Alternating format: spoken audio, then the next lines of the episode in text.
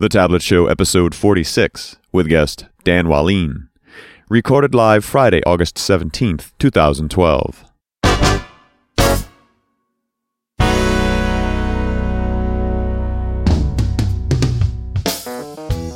From thetabletshow.com. It's The Tablet Show. Conversations about developing software for tablets and other mobile devices with your hosts Carl Franklin and Richard Campbell. In this episode, Carl and Richard talk to Dan Wahlin about building web apps for tablets. This episode of The Tablet Show is sponsored by Telerik, offering the best in developer tools and support. Online at T-E-L-E-R-I-K dot com. And now, here are Carl and Richard. Thank you very much, and welcome back to the Tablet Show. It's Carl Franklin and Richard Campbell. We're talking tablets and phones and all of that stuff. But first, I need to say hello to my friend, Mr. Campbell. And happy birthday, friend. Hey, thank you. Yeah, it was a good party you threw. It was an epic party. And we uh, we grilled a little pizza. You grilled a little pizza. Apparently there were some leftovers and you kept grilling pizza the next day. Yeah, it was great. In the Grape City, uh, now Component One uh, cookbook, the .NET Gurus Can Cook cookbook, Richard had a recipe for pizza on the grill. And I got to admit, I was a little skeptical because last time I had pizza on the grill was at a restaurant and it, it tasted like wassa cracker. Oh, that's nice. Yeah, it was bad. So I was a little skeptical. However, Richard Campbell uh, did remind me that if you slather enough things in olive oil and cook them, they taste better. so It's very, very good. that's basically the secret is to slather the crust in olive oil before you grill it. Well, anyway, better know framework. hit me. All right, what you got, my friend? Well, uh, we had such a great response when I mentioned the uh, XAML toolkit, the WinRT XAML toolkit. Yeah.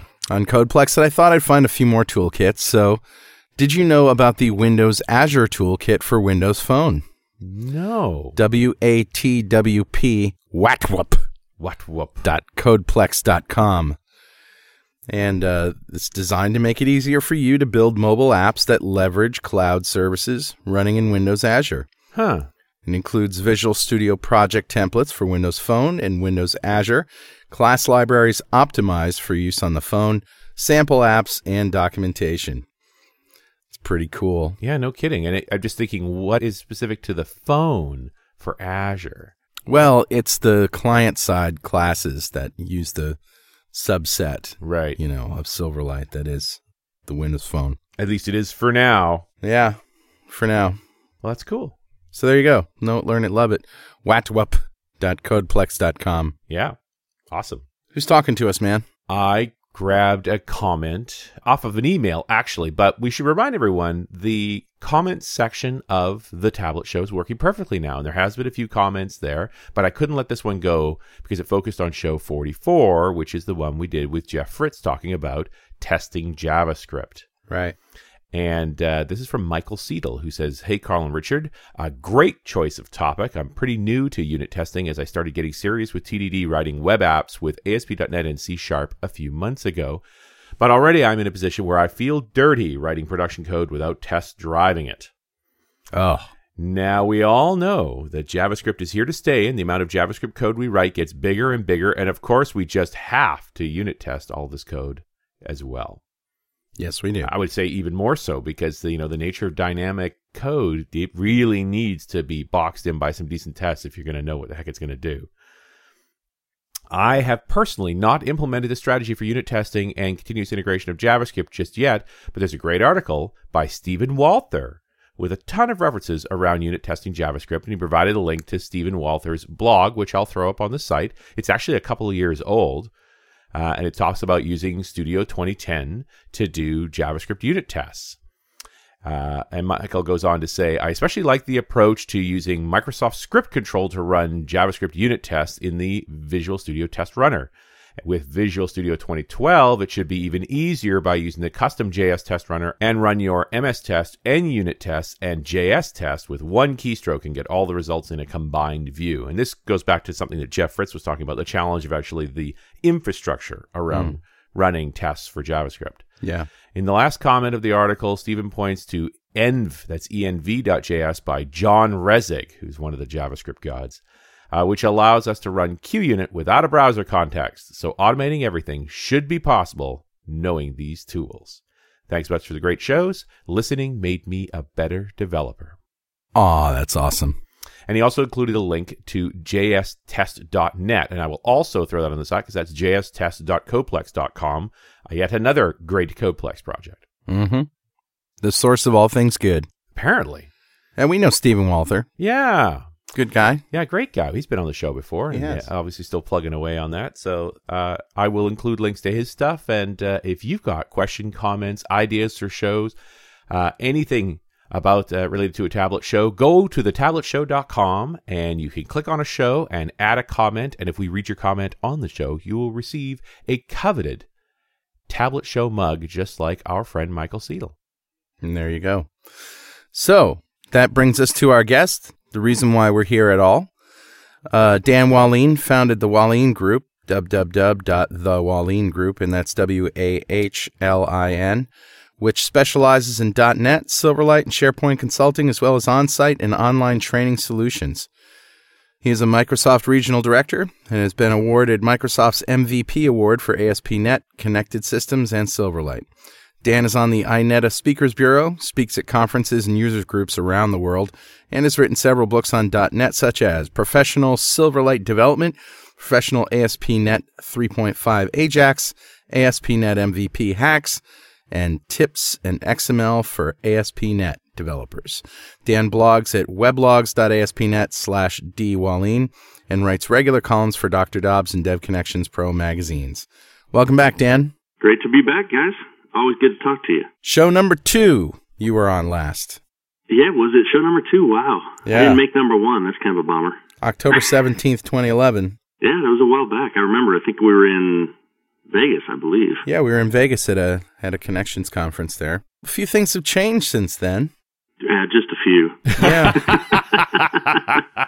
yeah, I, I don't remember uh, everything we went into then, but yeah. And when, when, what was the date on that? Did you say? Uh, October 17th, 2011. Holy cow! Yeah. so since uh, then, Silverlight has sort of become the new Windows Forms, and uh, HTML5 we're referring to as classic. So what's up with that? I, I don't know. I'll tell you. I always say that uh, if you're bored in the technology world, you're just not trying hard enough. Oh man, it's so it's true. constantly changing. Amazing. So true. And uh, you know, the somebody sent us an email, and we'll probably read this on the air, but it's an old story. You know that they um, company invested a lot in Silverlight and is wondering, you know, what's going on with it and is going to die and all that. It's an old fear. And uh, I think your name of your show was "Don't Believe the Hype." But since then, Silverlight as a Windows, uh, sort of a Windows Forms replacement, you, know, you could think of it that way, has really, really grown up and is still completely viable in the enterprise. There's, it's just not as, uh, it's not the ubiquitous web technology that we thought it was going to be. Exactly. But as as far as a client side technology, man, I mean, we have full access to the file system. We've got um, uh, out of browser, elevated trust. We've got all these great things, and of course, delivery is drop dead easy.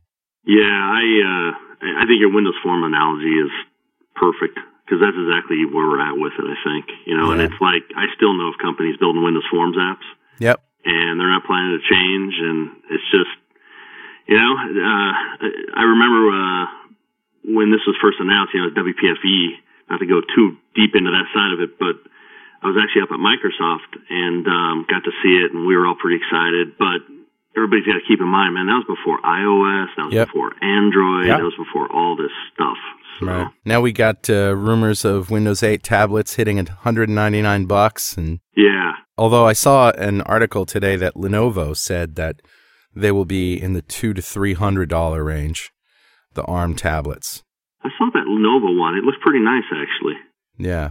We'll we'll see in person, but Yeah, we'll see. And if those tablets that the third party vendors are in the two to three hundred dollar range, uh, Microsoft Surface RT or whatever you call it uh, at one ninety nine is going to really make people mad. I think so. All the partners will not be as partner-ish. Not so partnerish. Well, it's almost too cheap. Like that's at the point where you know the components cost substantially more than that. At which point do you cross the I'm giving you a good deal and go into the I am ruining a market? And especially what happens with Samsung because they're partners and Yeah, I you know I honestly thought that four ninety nine would have been for for everything they announced for that thing because it's pretty hefty duty, you know. Um, I, I thought if they did four ninety nine, it'd be good. So hmm. I don't know. We'll see if one ninety nine is true, but that sure that sure seems low to me. it seems a little low too. I, I hope I'm wrong. That'd be awesome. Now it'd be a reflex buy. You know, Oh, yeah. it's, it's amazing the difference between a one ninety nine price and say a three ninety nine price. Which Sure. is the, the number sort of when you talk about a base iPad two, it's three ninety nine. I think that's what they'll probably aim for. But Yeah. and and now, now we get back to this. I'm just not used to Microsoft not commenting. That's just weird. Kind of a bummer too. Yeah. especially you know going back to the old days where it was pretty open, especially on the .NET and ASP.NET side, and yeah, it's just a different model now, isn't it? Big shift. Yeah. so uh, Windows 8 came out over the over the week and uh, did you um, install it, get it, check it out? I did. I have it on my main PC. Actually, I've been meaning for months to wipe out. You know how you build up the uh, cobwebs over a year or two, and uh, you're just like, ah, I need to repave the whole thing. That, that's a polite way of saying it. I usually say software is fatty food and my computer needs an angioplasty. That's actually much better. well, my mine was in serious need of an angio. I mean, it could have had a heart attack any day. and you know, you open things and you see the little guy spinning, spinning. You're like, son of a. And uh, yeah, so I repaved the whole freaking thing. You know, I will say that's the nice thing about all these cloud services like Dropbox and you know whatever it may be, because once that stuff's up there, you're not. You know how you get that nervous feeling you got to install. And you're like, man, what am I forgetting? yep. Right. and you have a backup and all that, but still you're like, ah, I don't want to have to do it. And so actually it went really smooth. I'll tell you on, uh, on my main PC, which isn't even that new. I mean, the box is probably two years old. Less than, well, I say about 10 to 12 minutes. And then on, I just got the new MacBook Pro, uh, Retina, and man, on that thing, I installed it with Boot Camp and less than 10 minutes. It was Yeah. awesome. Yeah, you know, I was watching the uh, the the mailing list, the regional director alias, and uh, Mark Dunn. I don't think I'm I'm exposing any secrets here when I was just watching Mark Dunn talking about all the computers that he installed it on. He says, "I've basically installed Windows 8 on five or six computers with no issues, no driver issues." He says, "I'm feeling very Jedi." Jedi Foo. Yeah, it, it's by far the easiest to install of anything they've ever come out with, and the speed is pretty amazing. I mean, you're like, seriously, you're done? It's like, no way. yeah. And it just it pops up, and I'll tell you, the I'm sure you guys probably have it going. I don't know. You guys travel so much, you probably don't have time to reinstall, but the uh, you know boot up time, holy cow, it got Yeah. even better with the uh, final release. I think. Yeah. Well, it's going on my all my machines pretty much. So, um, what have you been working on technically lately in terms of tablets and phones? You know, the biggest thing uh, we've been doing, we had a product which I don't know, we may or may not talked about it last time, but it was a customer here locally uh, that targets home builders, and uh, the app we built was designed for the web, but they also wanted to run on iPad and things, and you know, eventually Surface. Um, they wanted to go with Silverlight initially, but then the iPad word came up, and of course that quickly changed things. Um, when we built that app, uh, it was all jQuery.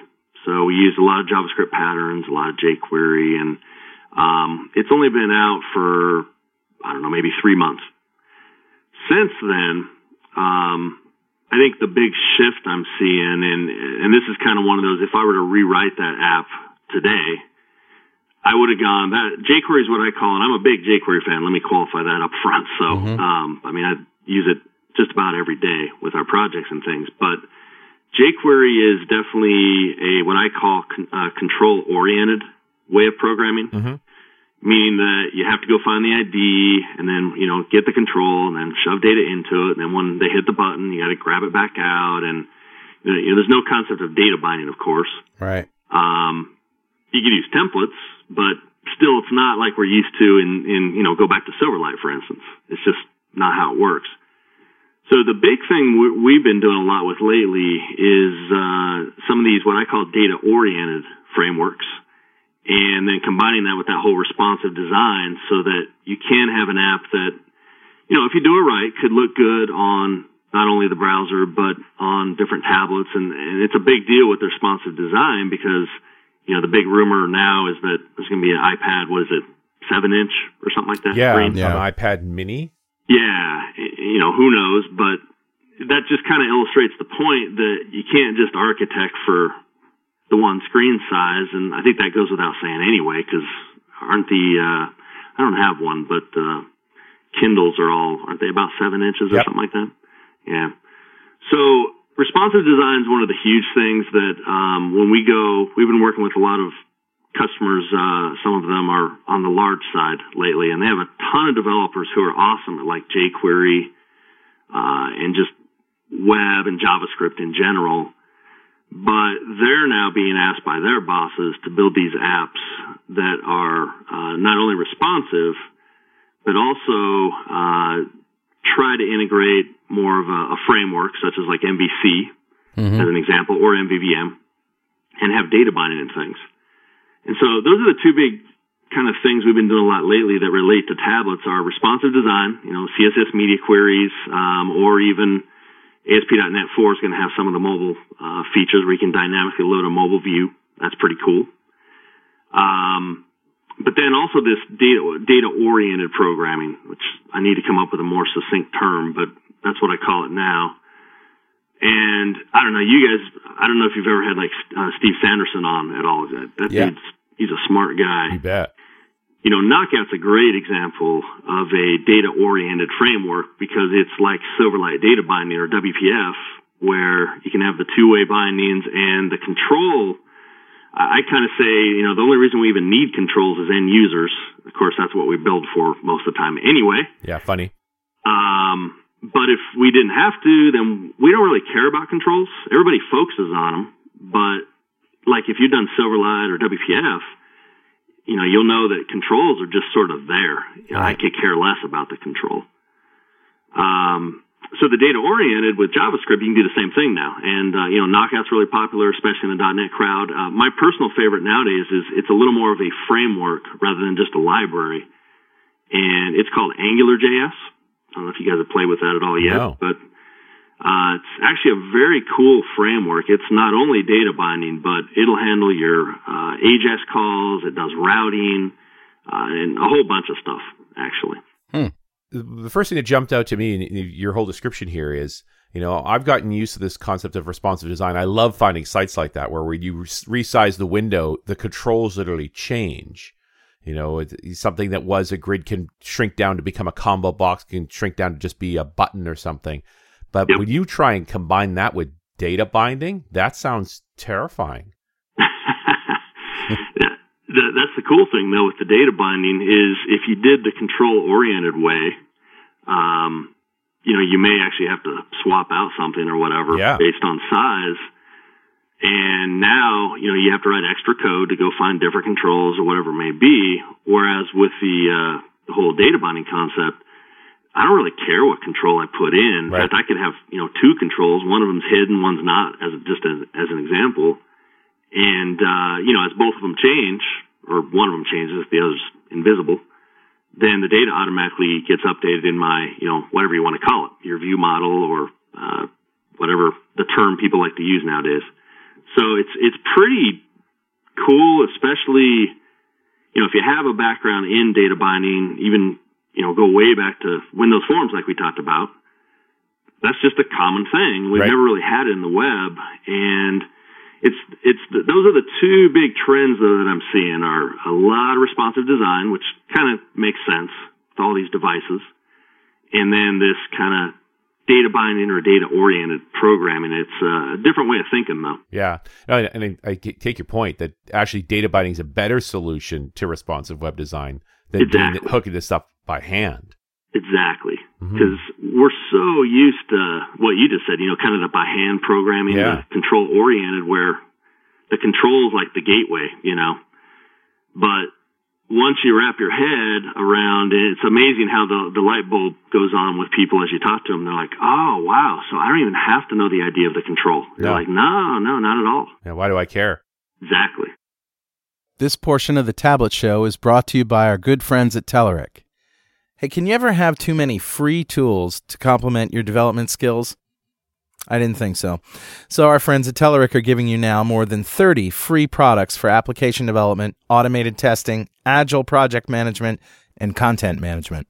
And we're talking free, free.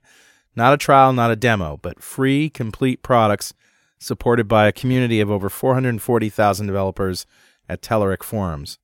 From free ASP.NET Ajax, ASP.NET MVC, and Silverlight controls to the free ORM solution and automated testing framework to free agile management tools and content management systems. All of these and more are available to you for immediate download at Telerik.com slash free stuff. Most of the free products can be used for commercial purposes and give you access to supplemental support resources such as documentation and forums. Go to Telerik.com slash free stuff now and take full advantage of the available free of charge products. And don't forget to thank them for supporting the Tablet Show.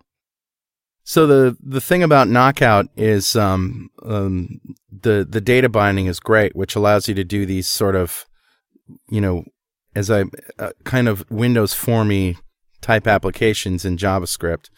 Um, is the is the UI stuff good enough? I mean, do, do you do you just get access to the standard uh, JavaScript controls, or is there stuff in Knockout that goes beyond sort of the standard stuff? Well, it's more, think of it, I guess, more as it's the library that enables, it's the enabler for the data binding. Right. Um, it's, you know, you can build custom plugins for Knockout actually. Um, but it's definitely, it's not so much focused on controls at all as it is the data binding, I guess is the best answer. Right. Now, thing, there's other, I mentioned Angular. Angular's actually, um, it's angularjs.org, by the way.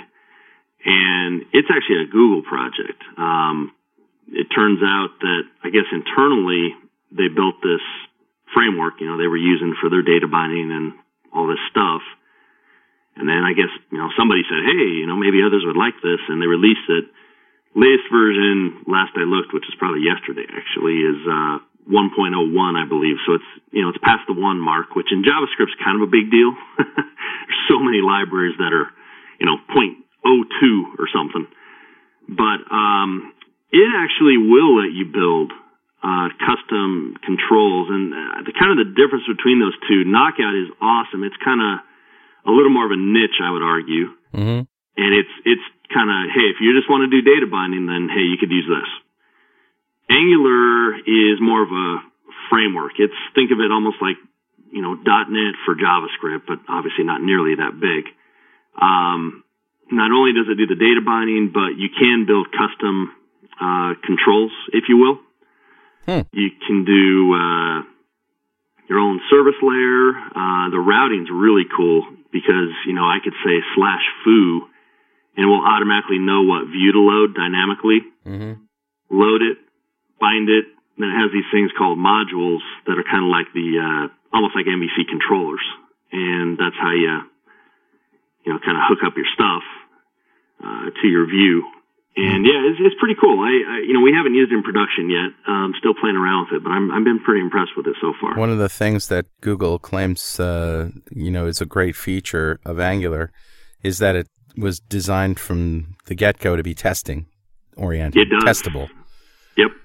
So, uh, right from their website, it, it encourages behavior view separation, comes pre bundled with mocks, and takes full advantage of dependency injection. Also comes with end to end scenario runner, which eliminates test flakiness by understanding the inner workings of AngularJS. So that's that's compelling. Yeah, it's pretty interesting, you know. And then there's other, just so many. There's uh, Backbone is another popular MVC one that'll do some of this. Uh, Meteor, uh, Ember. I mean, the list just goes on and on and on. And so uh, definitely you can see that the more these come out, then obviously there's something to it because I mean, there's probably there's probably ten frameworks. Um, I can think of kind of off the top of my head not right now probably, but if I think more, Right. that do this kind of thing. So pretty neat. it it just speaks to an interesting ecosystem. I mean, we I want to be enthusiastic about all these libraries popping up. At the same time, it's like, are we groping around trying to solve a problem here, and that most of these uh, libraries are going to die, but and it, as we try to find the ideal solution to doing what is clearly complex development using web using HTML5. Yeah. I, uh, if you've ever worked with, um, Java as an example, they have, you know, a million open source things that a lot of projects I see. There's one company in particular in New York that we usually go back to every summer and do some work with. Mhm. And just to get some of the projects going, and this is not a knock on Java, this is just their choice of what they chose to include with Java. If you don't get every single dependency right, um, you know, and they use a whole framework called Ivy to resolve these dependencies, then you can't even run your stupid code. Right. I mean, it won't even, you can't run tests, you can't do anything. And I kind of, I, what you brought up is kind of funny because I worry about that. Let's say that you have an app that uses, uh, you know, one of these data binding frameworks, whatever it is. Well, then on top of that, you have, you know, Bootstrap for some of the UI goodness of, you know, Twitter released it.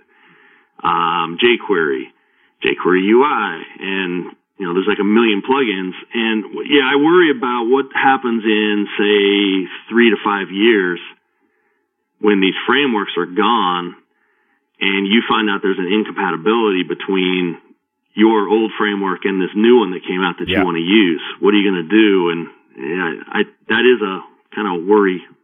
You know, in many ways, as .NET developers, we're spoiled because we have this beautiful framework that uh, abstracts away all that goo that is just there, and Yep. it's either all there or not all there.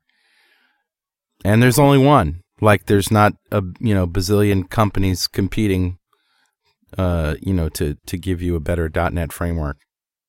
Yeah, and that's where, not to go too deep down this one because this is definitely a tangent, but you know everybody talks about vendor lock-in, and uh, that particular I think is a situation where it's proven over the last ten years that if you built your app on the framework, I doubt you've had any. I mean, I'm not going to say there's not issues here or there. No framework's perfect, but it's probably been pretty smooth. Yeah. You know. And whereas when you start to integrate all of these kind of different scripts that you know you didn't write them, and you know that's the other challenge is you have no idea how good the developer was or how much they did test. Now a lot of the good scripts out there do have tests with them, uh, so you know that's nice, but it, it's definitely uh, you know it's a little challenging. I, I don't think anybody really thinks about well what happens when everybody on this current team uh, they moved on to another job. Yep. Who's going to maintain this? You know, you, you're you're slowly poking at one of the challenges in general at open source, which is that we've coded ourselves in this blanket of, oh, I can always get access to the source, but nobody actually wants it. No. Right? I actually, I, I just wanted the library that worked. Have you ever looked at the jQuery uh, source? I have. It's terrifying. You better be really, really good at JavaScript. It's like you need to channel your Doug Crockford to even read this stuff. I mean, seriously, I, I describe it as you know, if you've ever you know hit F11 and you're in debug mode, whether it's in the browser or Visual Studio, you get in the jungle and you may never come out. yeah. When it pops open, it should just say, there be dragons. right? and, and it's okay. And it's always this presumption at that point, and it's the correct presumption. I have done something wrong to make this library angry at me.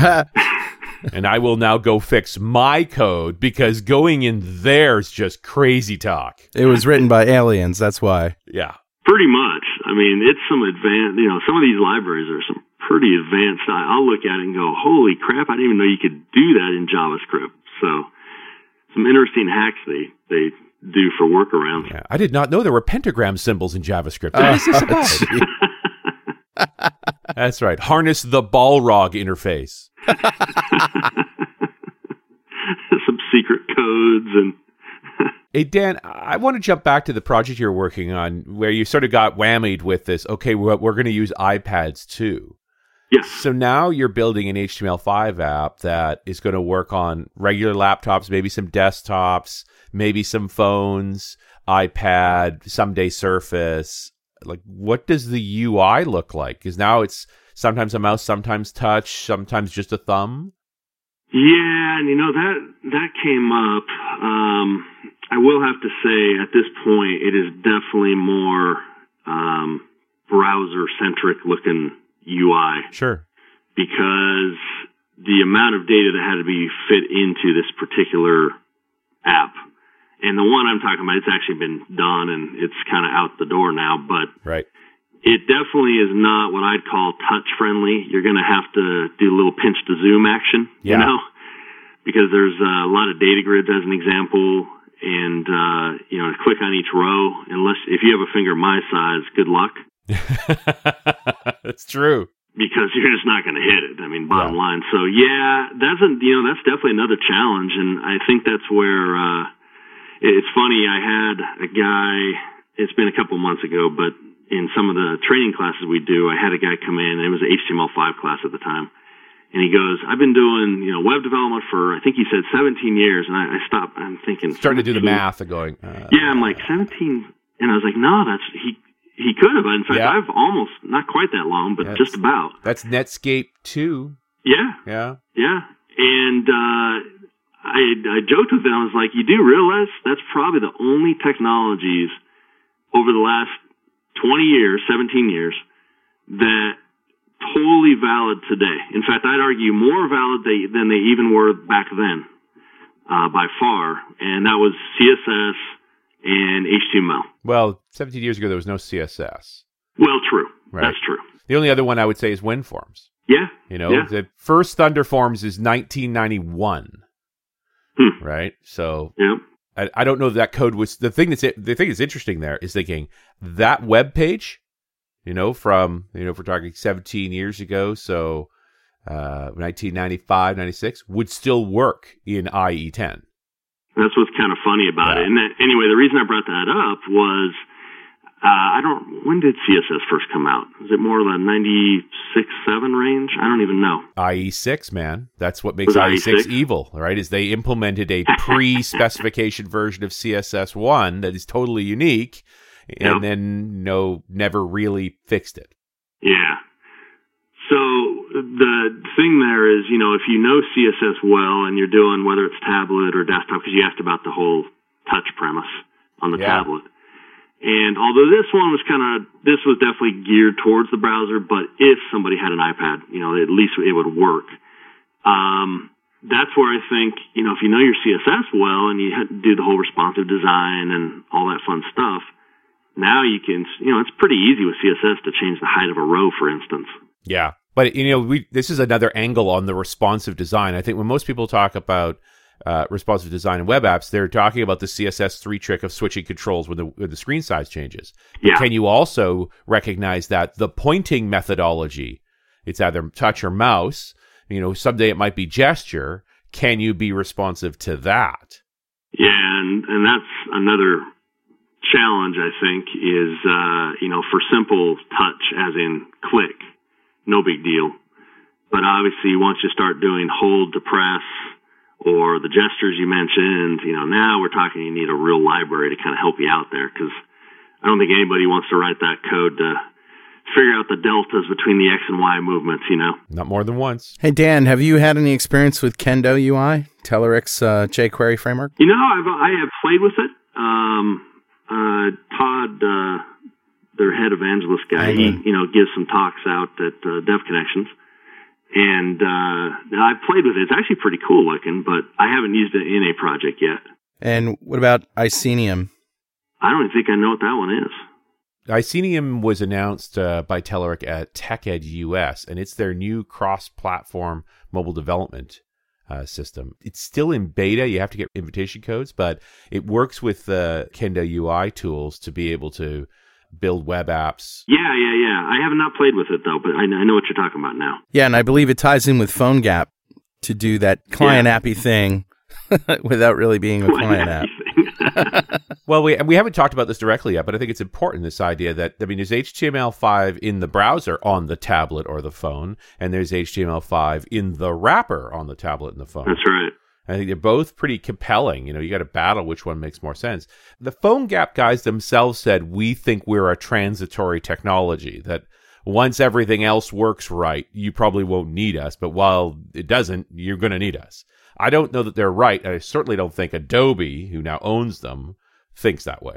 Yeah, that's that's really big though. Now uh, I I happen to know because one of the companies we do some work with, uh, SAP bought uh, Sybase, I guess, and Sybase has a product that um, they call it a container, but it's it's really a, a PhoneGap, you know, implementation pretty much that allows you to get SAP type data uh, or Sybase data onto different devices.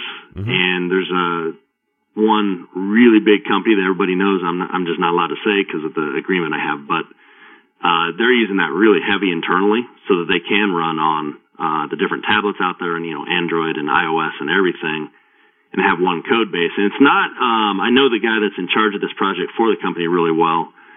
And, you know, it's not like writing native code, obviously. Yep. The scrolling performance, as an example, if you have a big list, is you'll see those jumps, you know? Yep. But I think that's going to get better and better as browsers come out. I mean, I'm hoping like Windows Phone 8, um, you know, we'll, we'll see, but I'm hoping, given the fact that IE 10 is going to run on it, that the scrolling's pretty silky smooth. We'll see how it does on the hardware. But I also recognize that there are two distinctly different classes of mobile apps here. The ones that are going into the App Store competing for consumer eyeballs are the ones you, that you need to take advantage of the platform. It has to be an optimal solution or you're going to be outcompeted. And those yep. are going to be native apps every time if you're going to win.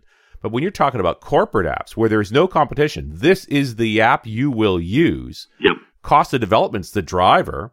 And so you're going to get a somewhat inferior, you know, or a good enough experience out of these cross-platform solutions. And that's exactly what they're doing because we talked about that. And he's like, yeah, we're not, you know, yeah, it's not silky smooth, but it works. Yep. And he goes, we just don't have the resource. I mean, this is a, you know, multi-billion dollar company, but he's like, even with that, we just don't have the resources to have iOS developers and Android developers and Windows Phone developers and BlackBerry and, you know, whatever. Yeah. The alternative is everybody must use iPhone or everybody must use Android. Yep. Yep. Which they given the size of the company, that will never happen with them. Mm-hmm. So, yep, I'm with you. If it targets consumer, then obviously looking at the native is, you know, obviously a good thing because you're just gonna be outcompeted. Yeah, I think when it when in, I think when you're building a competitive product, you've got to take it, all of the advantage you can, or somebody else will. And when it's yeah. a non-competitive product, when the, the measure is is not you know sales, but rather uh, cost of development, then these cross-platform approaches are uh, excellent and they're going to persist. I, that's where I think uh, stuff like PhoneGap is never going to go away because w- the idea that I can write in one common set of language with a common set of skills deployed to all those devices, that is compelling, and I'm going to keep that. Well, and look at the success of Xamarin for that. I mean, you know, they, that that is essentially what they're offering, mm-hmm. more or less, but and in you know going all the way down to a native application. They, they are still compiling a native which is pretty cool. You still have to learn the individual UI, so the subwork there. There's they're That's the true. hybrid, I think. Yeah, they are. You the you have the code that is shared among all those uh, platforms, and then the UI code is completely different for each. But you know what? That's life, though. Yeah. I look at stuff like Kendo and I drool because if you go to kendoui.com, look at the demos, demos.kendoui.com, just tool around in there and see what can be done you you wonder, this is JavaScript. Oh my god, it's amazing actually. Um, you look at some of the like the charting they do. Oh yeah, yeah. there's some really nice charts in there, um, and some of the different custom controls they have. And like I said, right. I've only played with it. I haven't used it in a product yet, but it's pretty impressive. Like a splitter. When was the last time you saw a splitter on a web page? Nice. Yeah, in fact, another nice thing about that is uh, this just came up a couple of weeks ago with this company was we had that big topic, uh, I don't know, 10, 20 minutes ago about, well, if you have all these libraries, what's going to happen down the road? Hmm. Um, you know, and that's not a knock on open source. It's just reality is that you're going to have conflicts and things are going to come up between them. And then you get into the jungle and, you know, the, all the fun stuff there. The nice thing about these companies like, uh, Telerik coming out with Kendo UI and things is now, at least if you want, you can get support Yeah. You know, if you because I think they have a paid support option and stuff, Yep. and that's actually a big deal for uh, some of these companies building line of business apps that you know they can't count on the same people being on the team for that long. Obviously, you just don't know these days. So having a steady, constant framework that's actually backed by someone is becoming, I think, a bigger deal.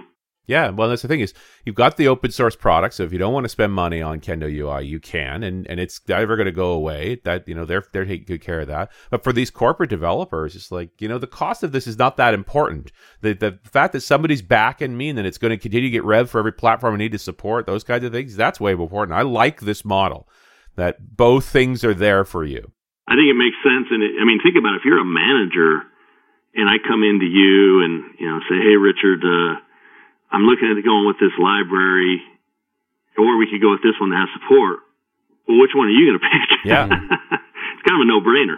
Yeah, it, it it is important, and and you know having those two things together makes a awful lot of sense, and and not but not also pairing you with any limitations for just being able to get in there and get to work. I don't have to buy it to find out whether I like it or not. I could take it out for a spin, build some stuff with it, and then decide. Uh, all right, we're going to need long term support on this thing. It needs to be part of our package. Well, what's beautiful about that too is it, uh, the mobile integration, you know, piece is, uh, obviously that just makes it that much easier. So it's, it's pretty cool. It's, it's amazing. Like you said, just since we last talked, which was October, I think you said, wow.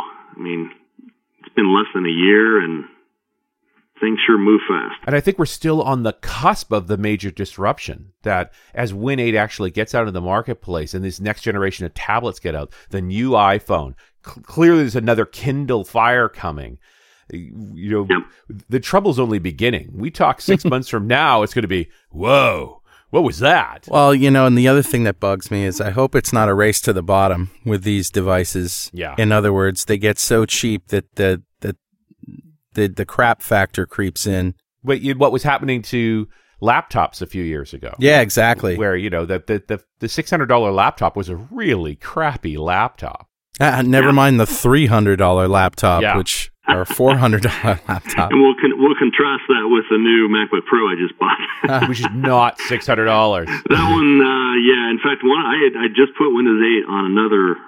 It was a six hundred dollar laptop. It was a Toshiba, and it was actually a pretty good laptop. It was several years old, but um, man, it brought that thing back to life. But yeah, contrast that. The whole reason I got the MacBook Pro was the hardware, um, and I can run both, you know, on there. And I don't know. I think I hope there'll be this this differentiation, like you're saying, because man, I, I think if everybody races to the bottom, like you said, there's gonna be a lot of crap out there. There will be. And I felt like the iPad, the tablet in general, but the iPad specifically, saved the laptop because it split the market apart. Here was a device clearly cheaper, clearly not intended for all the same purposes, and it sort of let the let the laptop come back up over the thousand dollar mark. And I never thought about it. That's a good point. It sort of bounced back up. But I also feel like the Kindle Fire that at 199 was is so low, and I still think the Nexus 7 struggles with this. It's so cheap that you've got power concerns that you can't do a bunch of stuff you want. So I, I actually think the laptops are in a comfortable place right now, and the the tablet space is really wrestling around trying to figure out what's the right price point for what kind of capability. So did you, I read today that the uh, U.S. State Department canceled a contract they were going to have with Amazon for sixteen million dollars worth of Ooh. Kindle Kindle uh, uh, Touch readers. Interesting. Because those are like a hundred bucks a shot. Yeah, they were going to buy thousands of them, and they basically and it they just announced today, or maybe yesterday, that uh, as of this, that we're recording this on the seventeenth, right? Yep. That they just announced that they're going to look at re-examine the market, and I wonder why they're re-examining the market because now the you know the rumor is that the the I think it's because the Windows RT Surface tablet Yeah, rumor. the the purchasing cycle. I mean, if they're talking about writing Riddle Kindles, not even Kindle Fires, the purchase cycle of the government is so slow. Like by the time they actually buy that stuff, you know it's going to be three generations behind. Yeah. Well, they were all set to pull the trigger on this one, and they backed out. Wow. That's interesting. Your tax Yeah. dollars are work. by the by the time they do buy something, like you just said, it, it'll be the equivalent of buying Windows NT. Yeah. That's true. On the other hand, it's not necessarily a bad thing. At least it'll be stable, reliable, cost effective. Mhm. You know, I love my Kindle. I still do. Read read a book on the way flying home. I thought you were going to say, I love my Windows NT. I don't have any NT4 boxes spinning anymore, but I got a couple of 2003 R2s out there still. That was a great operating system, Yeah, truly. Windows 2000. All right, we're totally nostalgic. Yeah, I know. All right. So, Dan, what's next for you? What are you doing? What are you working on later? Ah, so the other fun stuff we're doing, uh, we have a Unity 3D project still going. Wow. Um, it's uh, it's one of those self-funded projects. This isn't one for a customer, so it's uh, it's been going about eight months, and it's looking cool. Whether or not it ever makes it out, we'll see. The the boss, if you know who I mean, is starting to uh, want to shut down the project, so we'll see how long it lasts. But uh, that's that's pretty fun area if you haven't played with it because you know you can target iOS and uh, Android and Windows and Mac and from one code base, and you can actually use MonoTouch to develop it. So, uh, uh, MonoDevelop, sorry, MonoDevelop. So, pretty pretty fun stuff. Uh, other than that, yeah, I'm I'm still doing a lot with XAML and JavaScript and all that fun stuff. Sounds good, Dan. Keep up the good work. And uh, thanks for talking to us. It was great. Always great to talk to you guys. Always fun. Likewise. And we'll see you next time on the Tablet Show.